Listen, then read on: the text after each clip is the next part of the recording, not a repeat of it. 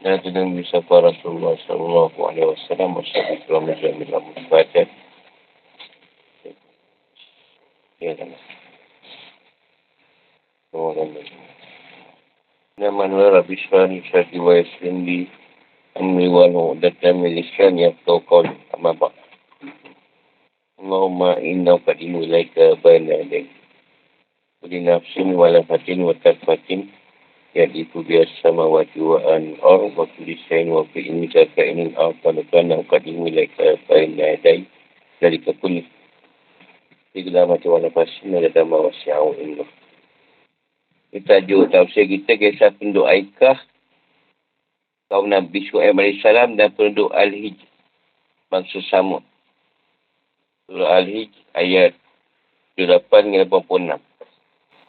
أعوذ بالله من الشيطان الرجيم بسم الله الرحمن الرحيم وإن كان أصحاب الأيكة ظالمين فانتقمنا منهم وإنهما لبإمام مبين قد كذب أصحاب الحجر المرسلين وآتيناهم آياتنا فكانوا عنها معرضين وكانوا ينحتون من الجبال بيوتا آمنين فأخذتهم الصيحة مصبحين وما أغنى عنهم ما كانوا يكسبون وما خلقنا السماوات والأرض وما بينهما إلا بالحق وإن الساعة لآتية فاصفح الصف فاصفح الصفح الجميل Inna rabbaka huwal khallaqul alim. Dan sungguhnya penduduk Aika itu benar-benar kaum yang zalim.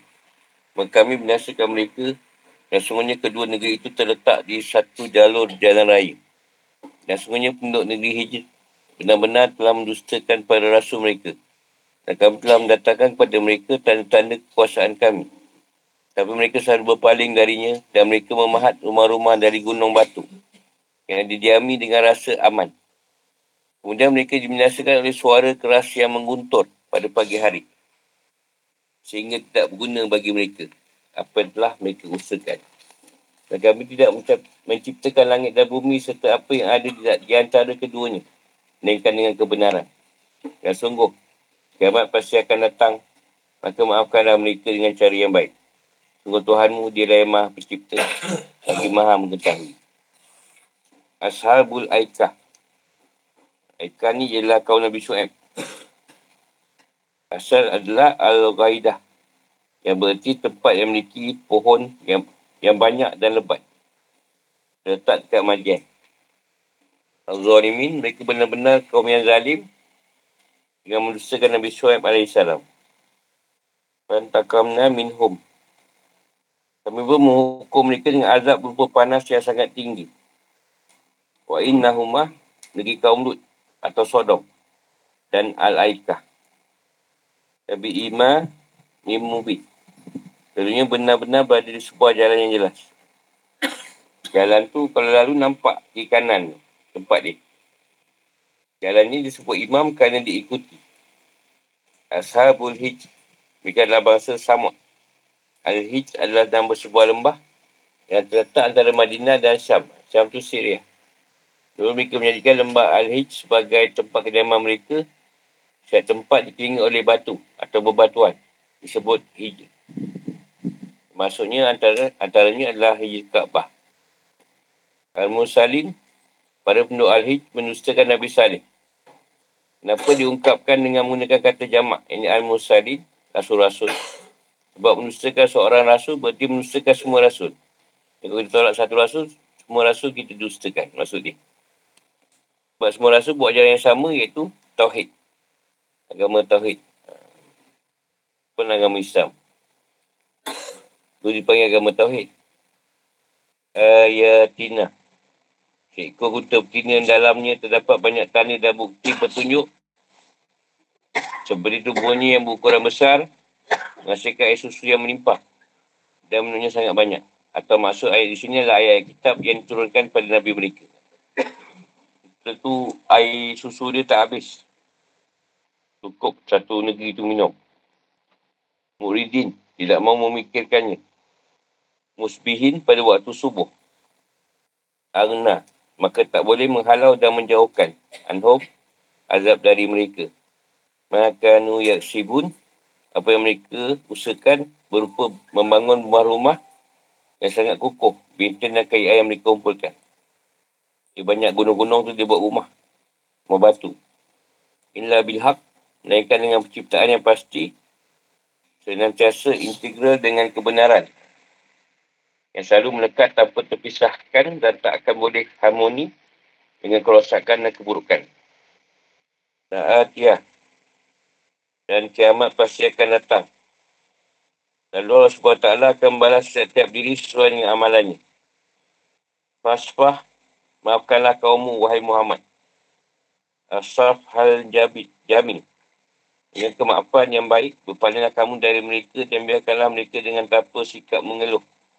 Atau janganlah kamu terburu-buru melakukan pembalasan terhadap mereka. Dan berlakukanlah mereka dengan perlakuan yang memaafkan dan penyantun. Rasulullah Rasulullah dimaafkan. Kaum ini. Al-Halak. Maksudnya Tuhanmu yang maha menciptakan segala sesuatu yang menciptakan kamu dan mereka. Dan di tangannya urusanmu dan urusan mereka. Al-Ali. Lagi maha mengetahui keadaanmu dan keadaan mereka. Dan itu hanya dia yang berhak dan layak kamu pasrahkan segala urusan kepadanya. Kesesuaian ayat. Inilah kisah ketiga dan keempat dari kisah yang disebut dan surah yang pertama tu kisah Adam AS dan Iblis. Yang kedua tu kisah Ibrahim AS dan Nabi Lut AS. Kisah ketiga adalah kisah penduduk Aikah. Ini kaum Nabi Shu'aib AS yang bertempat tinggal di Aikah. Tempat yang banyak. Pokok dia banyak. Tempat tu banyak hutan. Mereka menusakan Nabi Shu'aib AS. Jadi Allah SWT menyaksikan mereka dengan azab dari Azilah. Ini suatu suara yang kuat, ha, yang dahsyat. Yang menimpa mereka pada waktu subuh. Hanya subuh juga. Kaum mulut pun subuh juga. Kerana menyekutukan Allah SWT dan curang dalam takaran dan timbangan. Banyak menipu dalam menimbang. Sedangkan kisah yang keempat adalah kisah Nabi Salih AS dengan kaumnya. Mujizat Nabi Salih adalah berupa seekor unta betina yang memiliki mujizat. Seperti keluar dari batu, memiliki tubuh yang sangat besar dan menghasilkan air susu yang sangat melimpah. Untuk tu besar. Bukan macam biasa kita tengok tu. Itulah untuk gegasi ke apa. Jadi, tujuan memaparkan kisah ini adalah motivasi, memotivasi kita untuk taat yang berkonsekuensi meraih syurga. Saya itu memperingatkan agar jangan berlaku maksiat yang mengakibatkan azab neraka. Untuk, untuk menghiburkan hati Nabi Muhammad SAW atas sikap kaum beliau yang mendustakan. Jika Rasulullah tu rasa down, Allah pujuk dengan Al-Quran dengan wahyu. Ada pun persuaian dan ayat Wama halaknal samawat. Dan tiga Allah SWT menentukan bahawa dia pasti binasakan orang kafir. Seakan muncul pertanyaan. Pembinasaan ada yang layak dilakukan oleh zat yang maha penyayang. Yang Allah ni layak ke hukum? Sebab dia maha penyayang. Ya Allah SWT pun jawab. Aku menceritakan makhluk agar mereka menyibukkan diri dengan ibadah dan ketaatan. Jika mereka meninggalkan dan berpaling darinya, Hikmah tentu mengharuskan untuk membiasakan mereka dari muka bumi. Atau yang dimasukkan di ayat ini adalah Allah SWT ingin menyabarkan Muhammad SAW atas sikap jahil kaum beliau. Dan jika beliau telah mengetahui bahawa para Nabi yang dahulu juga mendapatkan perlakuan seperti itu, tentu terasa ringan bagi beliau dalam menghadapi pelbagai sikap bodoh dari kaum beliau. Bila ayat ini turun, Rasulullah pun taklah rasa berat sangat. Nabi dulu pun sama juga macam ujian dia daripada kaum sendiri. Tafsir dan penjelasan. Sebenarnya untuk Aikah, Tuan Nabi Shu'aib AS, mereka adalah orang-orang yang zalim. Sebab menyekutukan Allah SWT dan melakukan perampokan atau, orang, atau bersikap curang ni apa nak sebut ni. Eh. Curang ni tak apa sedap. Nipu kan. Nipu lah dalam takaran dan timbangan. Allah SWT juga mengazab mereka dengan as-sayhah. Teriakan yang maha dahsyat dan membinasakan. Araifah gempa dan azab dengan dinaungi awan. Padahal masa mereka masih sangat dekat dengan masa kaum Nabi Lut AS. Dan tempat tinggal mereka juga tak terlalu jauh dari negeri kaum Nabi Lut. Dan ketika itu Nabi Shu'aib AS memperingatkan kaumnya. Ia berkata, Sedang kaum Lut tak, tak jauh dari kamu. Hud 89. Mana alaikah ni asalnya adalah pepohonan yang lebat. Ibnu Madawi dan Ibnu Asakir Waikan dari Abdullah Ibnu Amr Allah. Dia berkata Rasulullah SAW bersabda Sungguhnya Madian dan penduduk Al-Aikah adalah dua umat yang Allah SWT mengutus Nabi Suhaib AS kepada keduanya. Ratakamna minhum. Maka kami pun menghukum mereka sebagai balasan atas kafiran dan kemaksiatan mereka. Lagi penduduk ni pun Aikah ni dihukum dengan azab azilah. Tiba cuaca yang sangat panas sama tujuh hari. Tanpa ada terdoa sikit pun. Panas yang melampau. Awal pun tak ada. Setelah itu awal dikirimkan pada mereka dan mereka pun duduk berteduh di bawahnya. Ha, ketika ni Allah SWT mengirimkan api yang membakar mereka. Awal tu keluar api. Sedangkan untuk majian kami hukum dengan as-sayhah. Innahumma. As-sayhah tu suara yang kuat. Wa innahumma Nabi Imam min Mubin. Dan sebenarnya negeri kaum Lut dan kawasan penduduk Aikah Sebenarnya benar berada di sebuah jalan yang dilalui oleh orang-orang dalam perjalanan mereka dari Hijaz ke Syam. Al-Imam ni disebut berarti sesuatu yang diikuti. Dan disebut imam kerana seorang mengikuti dan meniti jalan. Sehingga ia sampai ke tempat tujuan yang diinginkan. Yang bukan imam ni disebutkan orangnya. Jalan pun imam ni benda yang diikut. Ha, jalan tu diikuti. Dan Allah SWT turunkan kisah. Kita kan kisah penduduk Al-Hij. Itu bahasa sama. Mereka kazaba ashabul hij al-musali. Dan sungguh kaum Samud benar-benar telah menustakan Nabi mereka dan Nabi Syuhaib AS. Di sini digunakan kata al-musalin pada rasul utusan. Meskipun disebut adalah satu, itu Nabi Sallallahu Alaihi itu kerana bahasa apa mendustakan seorang rasul, sama lah macam didustakan rasul yang lain. Sebab dakwah dia sama dengan semua rasul sama. Iaitu bawa ajaran Tauhid. Nyembah hanya kepada Allah serta nilai dasar dan pokok-pokok keutamaan. Dan itu mereka disebut mendustakan para rasul. Wa'atainahum ayatina. Dan kami tak beri mereka sejumlah ayat tanda-tanda dan bukti-bukti yang menunjukkan kebenaran kenabian Nabi Alaihi Wasallam seperti seekor bukti yang dikeluarkan oleh Allah SWT dari sebuah batu berkat doa Nabi Wasallam. Namun mereka tak ambil juga nasihat dan pelajaran dari unta tu. Bahkan dia berpaling dan mengabaikan mengabaikannya. Agar sembelih pula unta tu. Unta betina tersebut pada mulanya dilepaskan di tempat mereka agar mencari makan sendiri. Di situ ada sebuah sungai kecil yang menjadi sumber keperluan air bagi mereka. Lalu dibuat aturan bahawa mereka bergilir dengan unta betina tersebut dan memanfaatkan air sungai itu. Satu hari untuk si unta dan satu hari untuk mereka. Unta betina tersebut mampu menghasilkan air susu yang menimpah sehingga mampu mencukupi semua penduduk. Wakanu yan hitun. Mereka buat gunung rumah dengan cara mahat gunung-gunung. Supaya mereka boleh tinggal dalam gunung tu. Supaya rasa aman. Tanpa rasa takut dan khawatir tak ada gangguan musuh. Rumah sebut sangat kukuh dan terlindung. Ha, boleh disaksikan di lembah Al-Hij. Sampai sekarang ada rasanya. Rasulullah SAW dalam perjalanan menuju ke Tabuk pernah melewati lembah ini. Lalu beliau untuk kepala dan mempercepat mempercepatkan kenderaan dia atau haiwan kenderaan itu. Dan berkata kepada para sahabat dalam sebuah hadis. Berkata oleh Buhari dan lainnya dari Abdullah bin Umar radhiyallahu Janganlah kalian masuki rumah-rumah kaum yang diazab. Mereka hendaknya kalian sambil menangis. Jika tak boleh menangis, maka busalah untuk menangis seboleh-bolehnya. Sebagai antisipasi agar kalian tak ditipu seperti mereka. Ha, beri contoh supaya kita tak kena macam mereka. Kasih insap lah. Kalau tak boleh menangis, paksa menangis. Hazrat humus sayhatu musik musbihin. Kadang mereka bersikap menempat batas dan menyembelih unta betina tersebut. Mereka ditimpa azab asaihah yang menyaksikan mereka pada waktu subuh pada hari keempat. Waktu azab janjikan. Pada firman Allah SWT. Maka mereka menyembelih unta itu kemudian dia salih berkata. Bersekalilah kamu semua di rumahmu selama tiga hari. Itulah janji yang tak dapat dirustakan. Kod 65. Ha, sukarilah kau tiga hari. Lepas tu siap Allah. Mama Agna Anhum. Harta kekayaan sama sekali tak guna bagi mereka. Sebab bila perintah Tuhan dah sampai, kekayaan pun tak guna untuk menghalau azab. Tak ada faedah pun. Segala apa yang selama ini mereka usahakan. Ha, rumah kat dalam gunung ke, tanian ke, kebun ke, semua habis. Sebab tak mau bagi air dengan untuk betina tu. Lalu mereka bunuh. Akibatnya mereka semua binasa dan mati bergelimpangan. Jika Allah SWT memberitahu penyelesaian orang kafir seakan-akan dalam konteks ini ada seorang bertanya. Apakah layak bagi Zat Imam penyayang melakukan pengazaban dan pembinasaan? Atau Allah SWT jawab, Wa mahalaknan sama wa wal ard. Dan kami tak menciptakan semua makhluk itu yang ada dalam dan bumi serta yang ada di antara keduanya menaikkan dengan hak atau dengan kebenaran. Yang ingin keadilan, hikmah, maksud dan tujuan yang benar.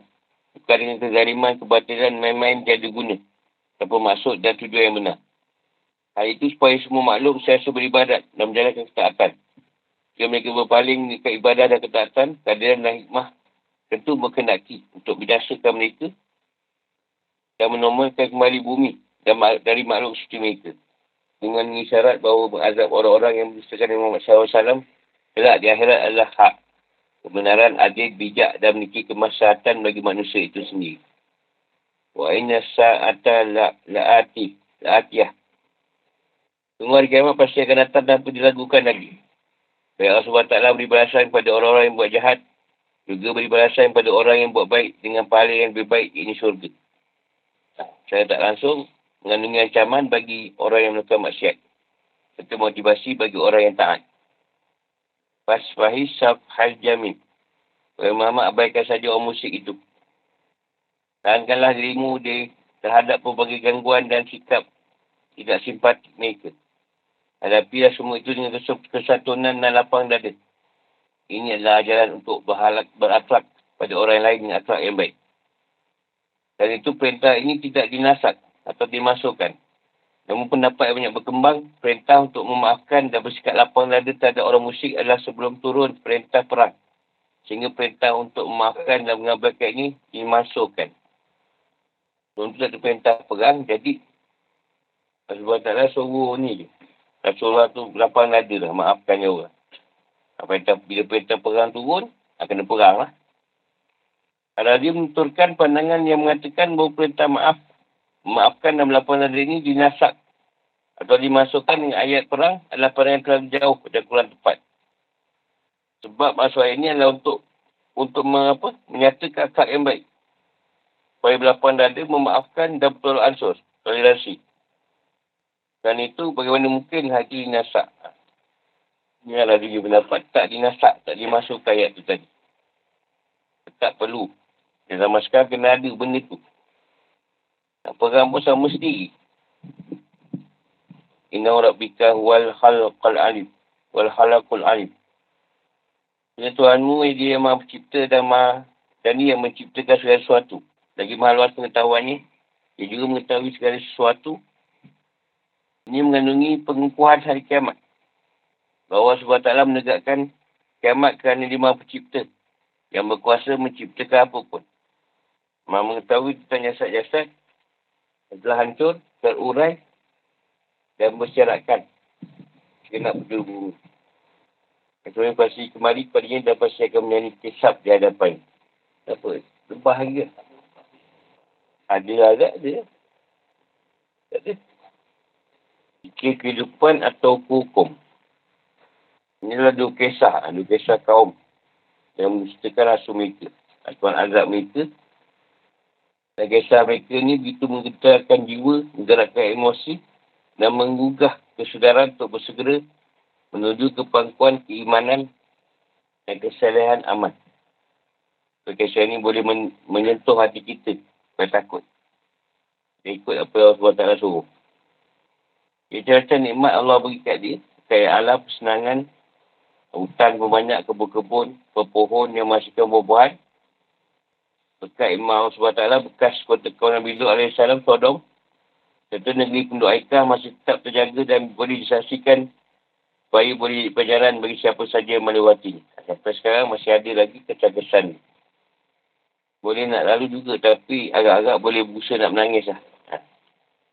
Sebab Nabi sebut macam tu. Tak lalu. Demikian pula halnya dengan penduduk Al-Hij, negeri basuh Samud, terletak antara Madinah dan Tabuk. Mereka bersegar rasul mereka dan bersalih alaihissalam. Apa tak mau beriman pada risalah dan kerasulannya. Bahawa siapa yang Nabi, seorang Nabi, ah, semua Nabi pun dia dustakan. Lepas tu tak boleh beza-bezakan. Ah, Nabi ni bagus tak bagus, ah, semua Nabi kena percaya, terima. Tak ada pertikaian. Hukuman bagi orang yang mendustakan adalah kehancuran kebiasaan dan pembasmian keseluruhannya. Tanpa ada yang tersisa. Agar jadi pelajaran bagi orang-orang yang mahu memetik pelajaran. Memacu kesedaran untuk memperhatikan, merenungkan bagi orang-orang yang mahu berfikir. Atau kekayaan rumah-rumah dan beteng yang kukuh di gunung-gunung. Serta fizikal yang kuat tidak sikit pun berguna bagi mereka. Allah SWT sama pencipta langit dan bumi. Berkuasa untuk melakukan baj. Ini membangkitkan kembali makhluk. Dan mendatangkan kiamat untuk mendekatkan keadilan dan makhluk serta mengisap manusia semuanya. Ayat ini para ulama mengambil sejumlah kesimpulan dengan berlandaskan pada keterangan-keterangan dalam as-sunnah. Satu, masuki lokasi azab adalah sebuah tindakan yang dibenci. Seperti halnya masuki pemakaman orang kafir. Jadi seorang masuki lokasi-lokasi seperti ini adalah ia memperhatikan apa diajarkan oleh Rasulullah SAW. Ini mengambil pelajaran menanamkan rasa takut dan menggegas pergi. Ha, jangan lama-lama. Kalau itu sekejap je. Satu badi sebutkan Janganlah kalian masuki tanah Babilonia. Bukan babi ya. Babilon. Dan itu adalah tanah yang dilanat. Sana terdapat juga sejumlah riwayat dari hadis Allah Ibn Umar dan Allah yang riwayatkan oleh Buhari. Dan Rasulullah SAW berhenti di Al-Hij pada perang tabuk dalam mengarahkan agar para sahabat jangan minum dari air sumur yang ada di sana dan jangan ambil air yang ada di sana. Para sahabat berkata, tapi kami telah mengadunkan roti dengan airnya dan telah mengambil air yang ada di sana. Rasulullah SAW perintahkan agar adunan roti itu dibuang dan yang telah diambil ditumpahkan. Ya, air kat situ pun Rasulullah tak pergi ambil. Dan cerita lain juga, bahawa orang berhenti bersama Rasulullah SAW di hari lagi bahasa samud. Lalu mereka ambil air dari sumur yang ada di sana dan buat adunan roti dengan air tersebut. Rasulullah perintahkan mereka menumpahkan air dan telah mereka ambil. Dan menggunakan adunan yang ada untuk beri makan unta. Dan perintahkan mereka agar mengambil air dari semua yang digunakan oleh unta bercerita Nabi Salih AS. Rasulullah ambil kat sungai yang lain. Dia tak ambil tempat azab turun tu tadi. Mungkin itu ada masalah. Dua, tak boleh manfaatkan air dari lokasi yang dibukai Allah SWT. Supaya tak kena dampak atau muta Allah SWT. Lepas tu dah hadiah Rasulullah suruh buang. Air yang diambil tu suruh buang. Dan yang roti punya adonan tu diberi pada unta. Hal ini juga berlaku tak ada air najis dan makanan diaduni dengan air najis. Air yang kotor. Tu, tiga. Imam Malik menuturkan sungguhnya apa yang tak boleh digunakan berupa makanan dan minuman. Boleh digunakan untuk beri makan unta dan binatang lain. Ada binatang tak terkena hukum pembebanan. Ha, itu sama juga dikatakan olehnya menyakuti madu yang najis. Itu boleh digunakan untuk beri makan lebah. Madu yang tak elok boleh bagi makan pada lebah. Empat. Rasulullah SAW perintahkan agar dengan roti yang diadu dengan tersebut digunakan untuk beri makan unta. Dan beliau tak perintahkan untuk membuangnya begitu saja. Ha, Rasulullah tak bagi buang. Bagi unta makan. Dalam cerita daging kedai jinak pada peristiwa perang kaibat. Rasulullah SAW perintahkan untuk buang. Hal ini menunjukkan bahawa daging kedai jinak hukumnya haram dan hasilnya lebih berat. Perintah kedai jinak pula. Rasul buang je berdaging dia Lima. Boleh bagi seorang bawa barang-barang najis untuk beri makan anjing-anjingnya. Dalam hadis di atas, Rasulullah SAW perintahkan agar ada roti yang ada diberikan pada unta. Tak boleh nak bagi makan pada anjing kalau benda itu tak elok. Enam. Lapan boleh bertabaruk atau mengambil berkat dengan jejak-jejak peninggalan para Nabi dan orang soleh. Meskipun mereka, masa mereka sudah berlalu sangat lama dan jejak-jejak mereka sudah mulai terhapus. Dan hari di atas, Rasulullah SAW perintahkan kepada sahabat mengambil air dari semua yang digunakan oleh unta dan unta betina Nabi Salih AS. Ini boleh ambil cerita-cerita daripada bekat-bekat yang lama. Tujuh. Sebagai ulama melarang solat di tempat azab. Dan ini mengatakan tidak boleh solat di tempat azab kerana itu adalah lokasi yang terkena murka. Kerana itu tak bolehlah pula pertayamu dengan menggunakan debunya. Wuduk menggunakan airnya dan solat di dalam. Tak boleh buat apa? Perkara ibadah dekat tempat yang kena azab. Hati bila diwakilkan dari Abdullah Umar. Dari Allah. Rasulullah SAW solat di tujuh tempat. Satu, tempat buang sampah, tempat penjagalan, tempat butuh haiwan, tempat sembelih. Di perkuburan, di jalan, di tempat pemandian, di tempat penderuman unta. Dan di atas atap Baitullah. Tempat penderuman unta, tempat duduk unta lah. Bukan tempat unta mengaum. Derum tu kan, derum tu macam kereta pula. Atau dalam unta pun boleh dan atas Kaabah atau Kaabah tak boleh semayang. Ulama Malikiyah menambahkan rumah gasap, gereja, rumah yang ada patung, tanah gasap, tempat yang di hadapanmu ada orang tidur, atau ada orang yang wajahnya menghadap ke anda, atau ada tembok yang ada najismu. Itu ulama Maliki menambah. Akan tetapi ulama beristimak pendapat bahawa boleh bertayamum di tempat yang suci dari lokasi pemakaman orang-orang musyrik dan solat di gereja di tempat yang suci. Imam Malik mengatakan tak boleh solat di atas alas yang ada gambar-gambar makhluk kecuali darurat. Tempat jarang di atas ada tempat yang dikecualikan. Sabda Rasulullah SAW dalam sebuah hadis Buatkan oleh Buhari, Muslim dan Nasai. Dari Jabir adalah. Bumi jadikan untukku sebagai masjid. Tempatku untuk solat dan suci menyucikan boleh untuk bertayam. Lapan, tak boleh solat di kebun yang tanahnya dirabuk dengan kotoran. Kecuali setelah diserami sebanyak tiga kali. Ini berdasarkan hadis dibuatkan oleh Darah Kutni dari Ibn Abbas Allah dari Rasulullah SAW. Dia telah diserami sebanyak tiga kali, solat dalam. Tanah yang banyak kotoran. Yang dah digembur.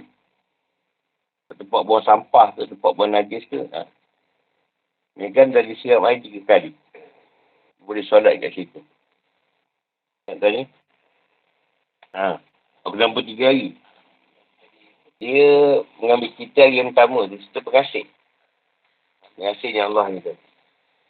Perkasihnya Allah tadi dia beri peluang. Kalau ada lah dia nak taubat ke Allah Alam lah. Yang kedua tu atas sifat kasih sayang dia, penyayang. Yang ketiga, ketiga bersatu dua-dua sifat tadi. Dan saya tu satu. Dari tiga hari tu dia bagi peluang. Itu manusia diberi peluang yang sama juga. Tiga kali. Jadi bila Allah terus dia hukum. Maknanya beri musibah terus direct. Jadi sifat tu tadi macam orang nampak. Terus galik awak. Manusia lah yang cakap. Ha. Padahal Allah SWT boleh apa. Kalau nak hukum pun apa masalah dia. Tapi dan juga sifat dia ni. Ha, tu tiga hari. Dia beri peluang. Pertama perasih, kedua penyayang, ketiga perasih penyayang. Jadi kalau tak diceritakan sifat tu, direct je. Yang sebelum tu pun dia beri tujuh hari. Tapi Rasul Nabi Syurab tak sebut lah. Tujuh hari tu, ha, seminggu lagi dia beri. Panas. Tapi dia bakar semua.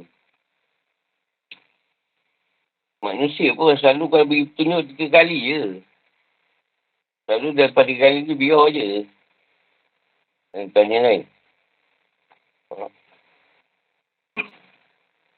Hmm. Hmm. Solat. Solat kat jalan. Jalan tu pun orang lalu lah.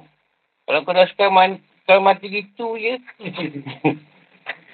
kau nak tunjuk kali kononnya. Waktu jenazah tu sebenarnya kat jalan. Mati gitu je dengan kau. Kau nampak kau. Kau nak tengah sujud kan? Lori bukan nampak sangat. Kau tepi jalan tu boleh. Tepi jalan? Kau boleh. Jalan kat jalan tu. Orang lalu-lalu aku semayang. Misal kau orang ke.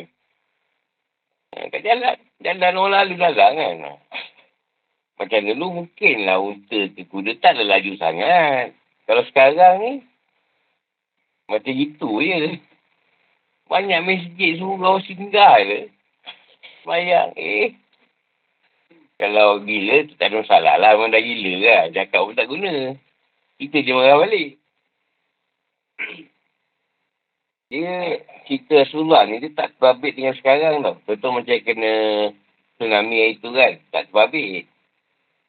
Sebab itu tidak ada cerita yang macam kata Rasul. Jadi macam Aceh ke kena masa lagi. Jangan kata dia baca ayat ni. Oh Aceh tak boleh. Tempat Tuhan dah balakkan ni. Tak ada. Ha, dia bukan yang diceritakan Al-Quran. Tak, tak, ada, tak ada masalah kalau semuanya kat Aceh ke kat Nyai ke apa. Yang ingat tempat kena lah kan. Kena pun ada kena. Tak takut benda ni dia bawa pula pada cerita yang sekarang. tu yang cerita tiga kali basuh dengan air tu dia ambil cerita kita beli rumah. Tak tahu rumah tu ke rumah Cina ke India ke atau dia macam basuh. Basuh kawasan rumah tiga kali. Ambil cerita hadis Nabi tu lah. Ada kan kalau kita masuk rumah, tak tahu rumah mana kan. Kalau mungkin rumah Cina ke India ke, dia orang buat sembah. Macam-macam kat situ. Sebelum masuk tu bersih kan. Macam kita lah, pergi rumah kawan kita Cina ke India, kau sibuk nak sembahyang pasal apa? Tak ada orang kata macam tu. Balik ke balik ke sembahyang. Dan kau pula siram kat rumah Cina. Dia tu marah lah. Faham tak ni siram air kat rumah aku ni. Kayaknya Rasul sudah cakap tu. Kali mesti basuh pergi punya rumah. Ini bukan rumah you kata dia. Kau punya rumah. Kau lah dah masjid nak pergi kuih nak semayang. Yang ni ada. Dah kau simbak. Panggil bomba pula bersihkan kuih tu. Kau punya pasal nak semayang. Apa tu?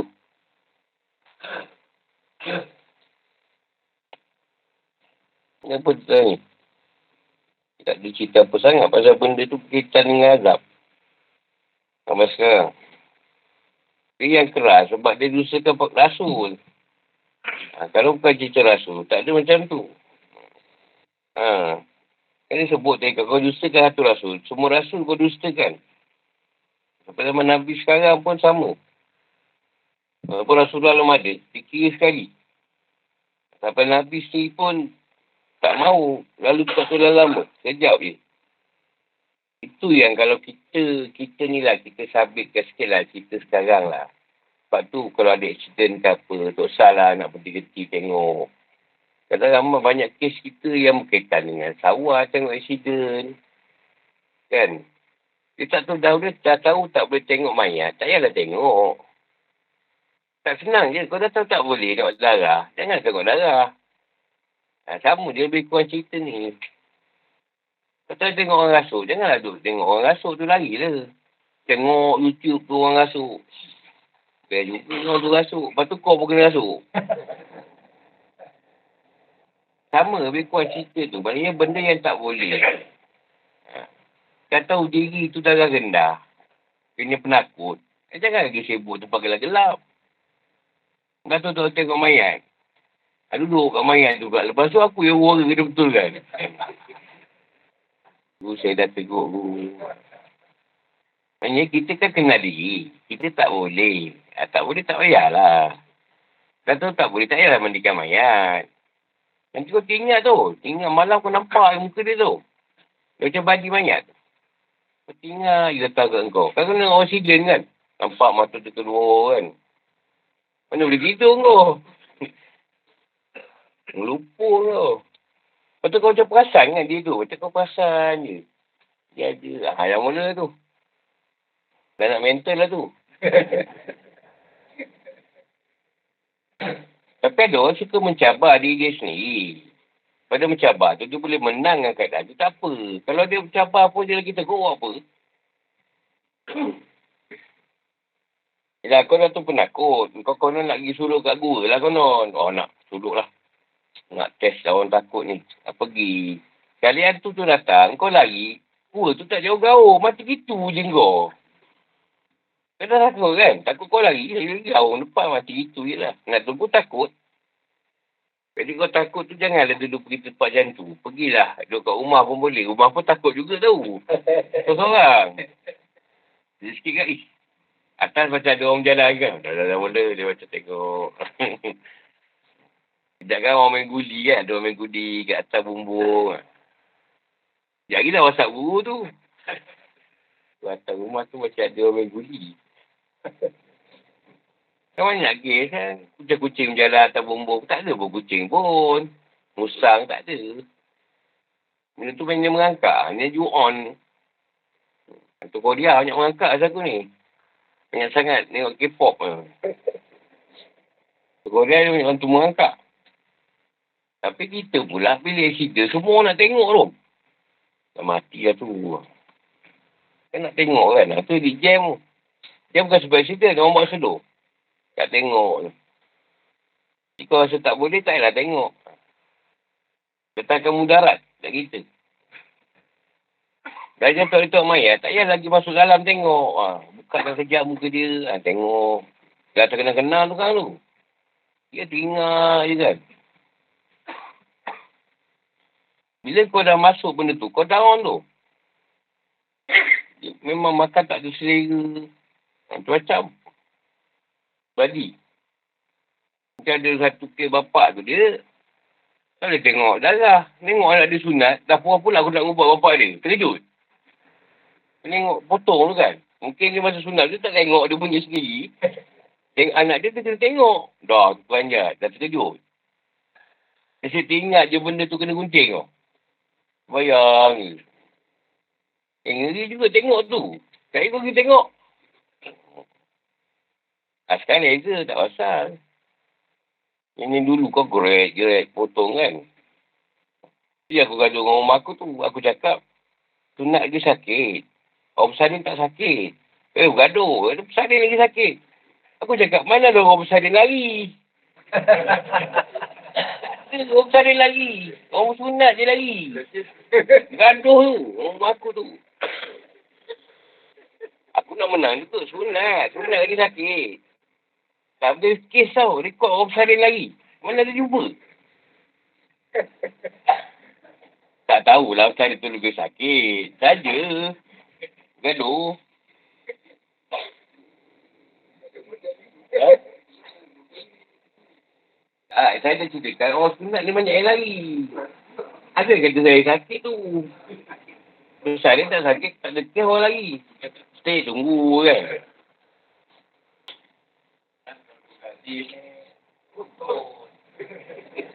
Sekarang kau faham sunat lagi, faham pun lagi.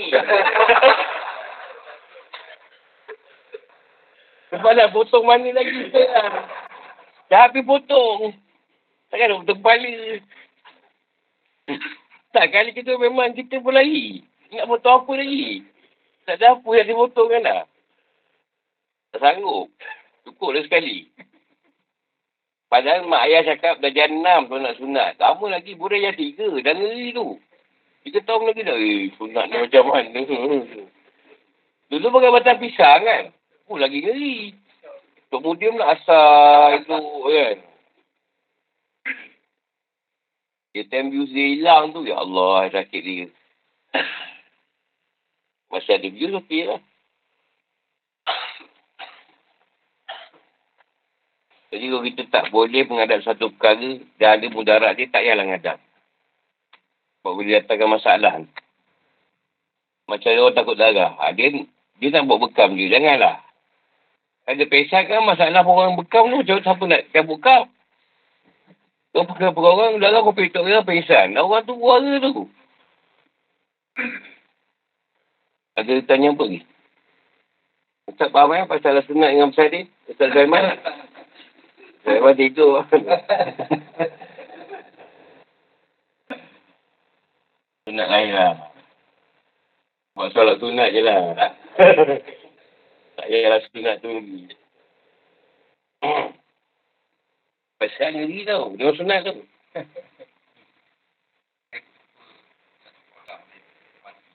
ha? Dia pakai macam mana? Kalau apa? Ha? Memang banyak kelebihan. Cuma kita ambil kelebihan tu jangan letak sebagai macam siri. Kita kaifiat dia. Cuba macam mana?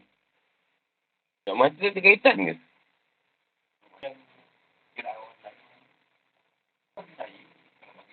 Oh. Sekarang ni tiada percanggahan lah. Kalau mati tak ada percanggahan lah. Dari sudut hadis ke apa. Tak ada didengari lah. Kalau mati tu. Ha.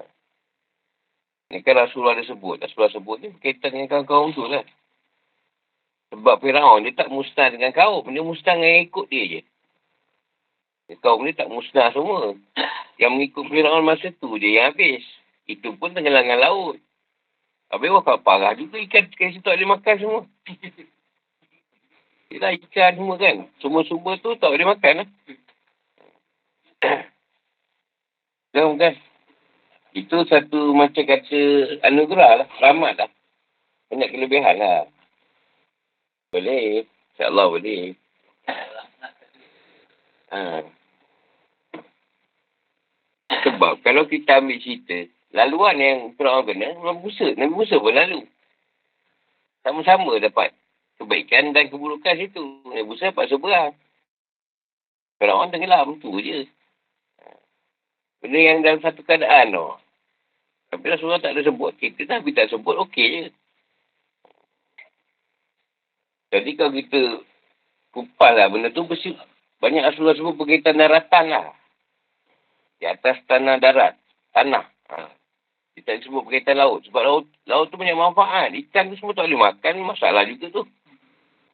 Dan sumber banyak kan ikan semua apa tadi. Garam dia pun bagus tu. Garam nak mati tu bagus. Kita ni orang Melayu banyak share viral. Ha, viral macam-macam.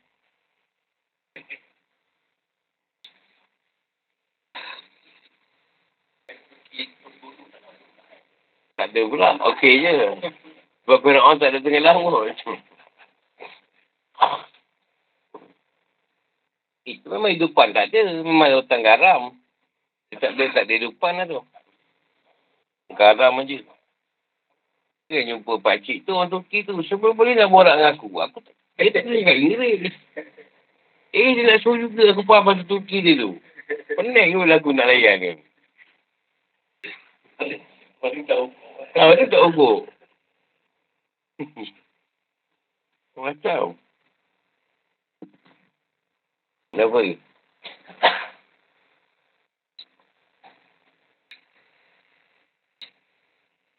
Hmm. Ya. Sama macam sekarang. Dia senangkan dah rasa macam-macam kan. Nak melawan Tuhan. Ha, tunggu je lah. Masa je. Dia senang macam ni lah. Kau dah.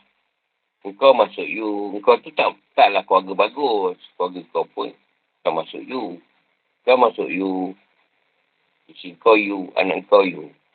Jadi, bila ada orang nak masuk dalam keluarga, kau pun nak kena masuk you juga. Ha, dia, dia mula kat situ. Lupa je nak minat anak dia. Ha, universiti mana? Kalau tak ada universiti, hmm, tak maaf lah. Dia dah mula kat situ, dah bentuk.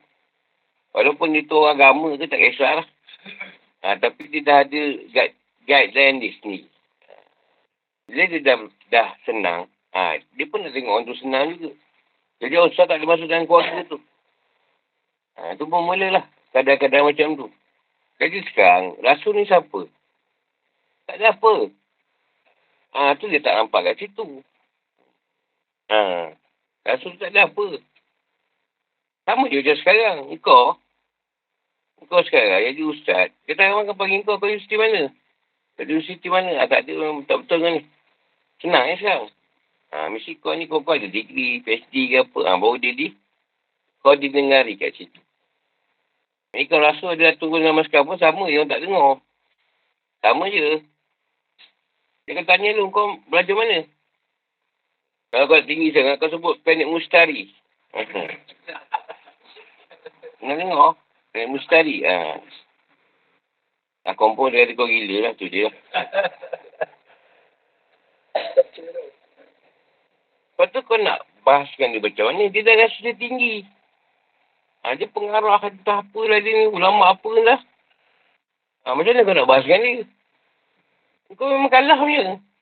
Kita dah sudah tinggi. Kau nak, ha, kau cakap pun tak guna lah. Menggaduh je lah. Kau sebut hadis. Hadis tu, hadis tu tak hadis. Tapi dia nak kau sebut tahap yang merawikan tu. Manalah kau tahu. Ha, siapa yang merawikan dia? Siapa-siapa? Ha, tak tahu kata dia. Tapi nak mengajar orang. Tak boleh. Ha.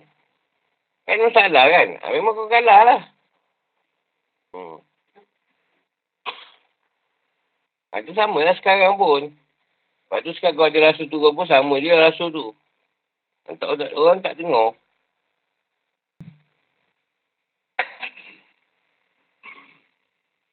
Sebab tu nak meletak kata wadak tu bukan senang. Susah. Nak menandiri dengan ilmu yang ada tu bukan senang. Kata kau ustaz kan? Kau ustaz. Esok saya malah. Mengajar naik basikal. Ada nak pandai dia. Basikal lah. tak ada. Oh, dia tu. Oh, okey lah. Basikal datang. Basikal tua tu kan. Tak ada. Dah mandi. Eh, tak payahlah. Cuma dia pandang pada kebendaan. Lebih kurang ni. Datang dia asing kan dah asing. Tak rasa asing lagi. Tak rasa terasing ke? Hmm. Kau sekarang, pergi kerja kahwin, kau pakai sama belacan, kau kerja kahwin, rasa terasing tak? Mana sama belacan kerja kahwin? Tak jumpa. Kan terasing tu rasanya. Kau suara tak sedar. Oh, karok. Kerja kahwin. Kau sering lari. Ah, terasing lah tu. Asing rasanya. Orang ni semua nyanyi. Rasa terasing ke? Ha, dia asing lah tu.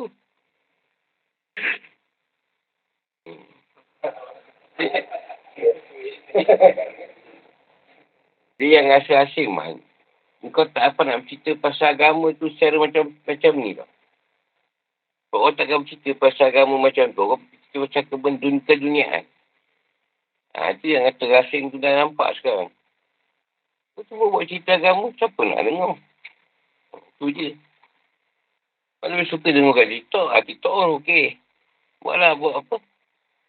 Apa disebut ni? Konten lah.